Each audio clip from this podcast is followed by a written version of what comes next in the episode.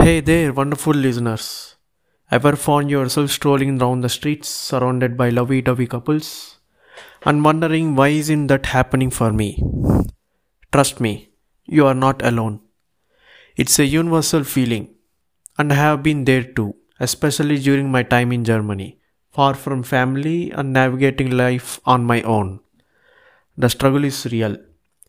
You might catch yourself feeling a bit envious, maybe even desperate.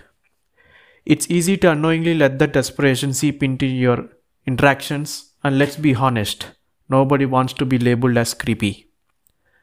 It's like a vibe that others can sense, and it tends to send potential connections running in the opposite direction. So you turn to the internet seeking advice from self proclaimed dating gurus who promise to find your perfect match. But here is the thing they can only do so much the real magic happens when you do the internal work.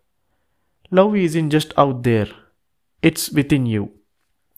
Take a moment for some introspection, break down your inner needs, and take small steps toward your goals.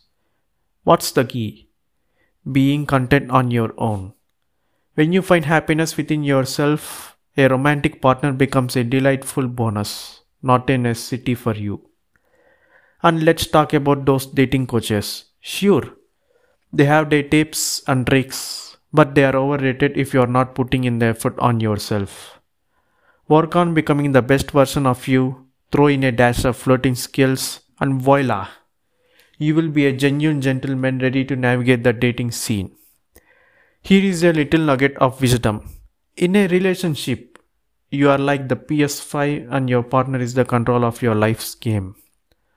So, my dear guys, instead of being creepy, focus on loving yourself. After all, that's the real game changer of the world.